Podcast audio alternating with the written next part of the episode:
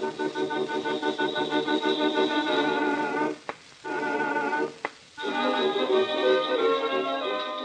Adventure Calendar of Mr. Timothy Hope. A Christmas expedition in 24 letters. 8th December. My dear Lady Misericordia, I hope this letter finds you well. It certainly leaves me a good deal better and, more importantly, a good deal steadier, given that we are now finally on dry land and the world has ceased to rock quite so much.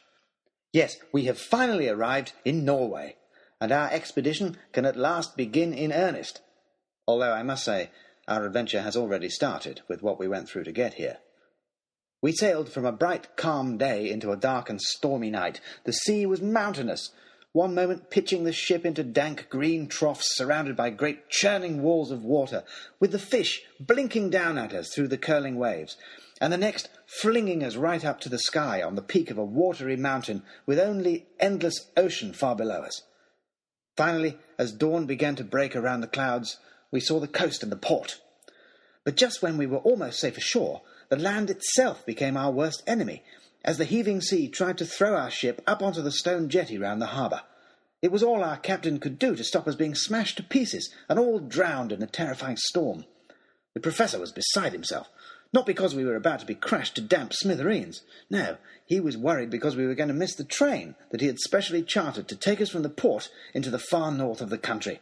And if we missed that, then our expedition was over before it had ever begun.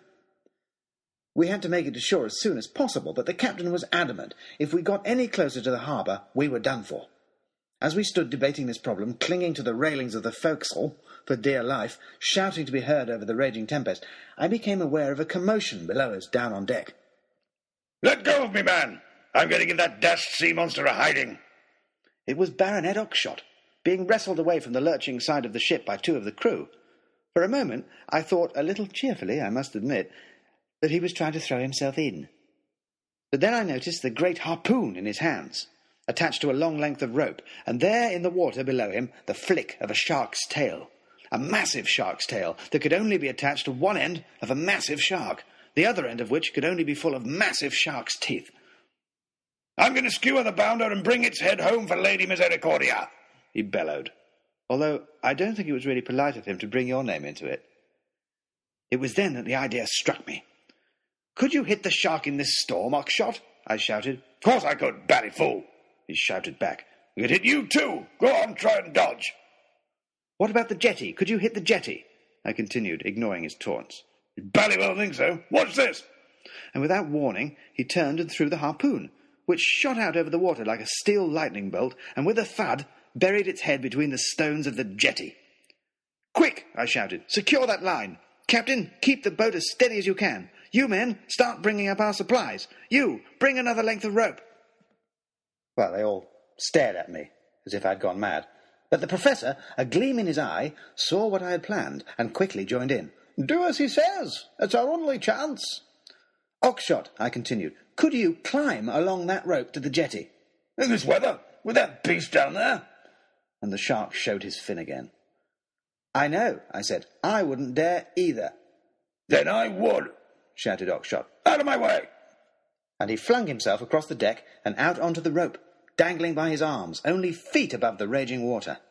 The boat heaved up and down and back and forth. The wind buffeted him, and the waves snatched at his feet.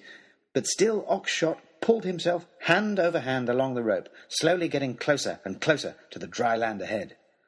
He was almost upon the harpoon, sticking out from the rocks of the harbour, and was reaching out his hand for it, when out of the boiling water beneath came roaring the shark, its terrible mouth gaping wide enough to swallow a hansom cab, its stark white teeth like a row of knives in a cutler's window. And without pausing, Oxshott turned and punched the shark square on the nose.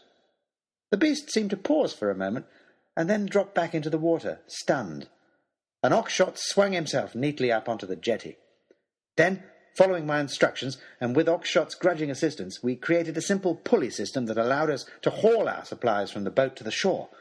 And while we were doing this, Harry managed to knock up a boatswain's chair, on which we were all pulled one after the other, crossing the yawning, horrifying gap to dry land. I must confess, I kept my eyes closed the whole time, finding the splashing and roaring of the waves quite frightening enough. but I was quite terrified to open them only to find myself staring straight into the mouth of the shark. Ha ha! shouted the shark. That made him jump. I realized that it wasn't the shark talking, after all, but Baronet Oxshott, who had hauled the poor thing up from the water and was now dragging it about the pier, scaring people with it, and enjoying himself immensely.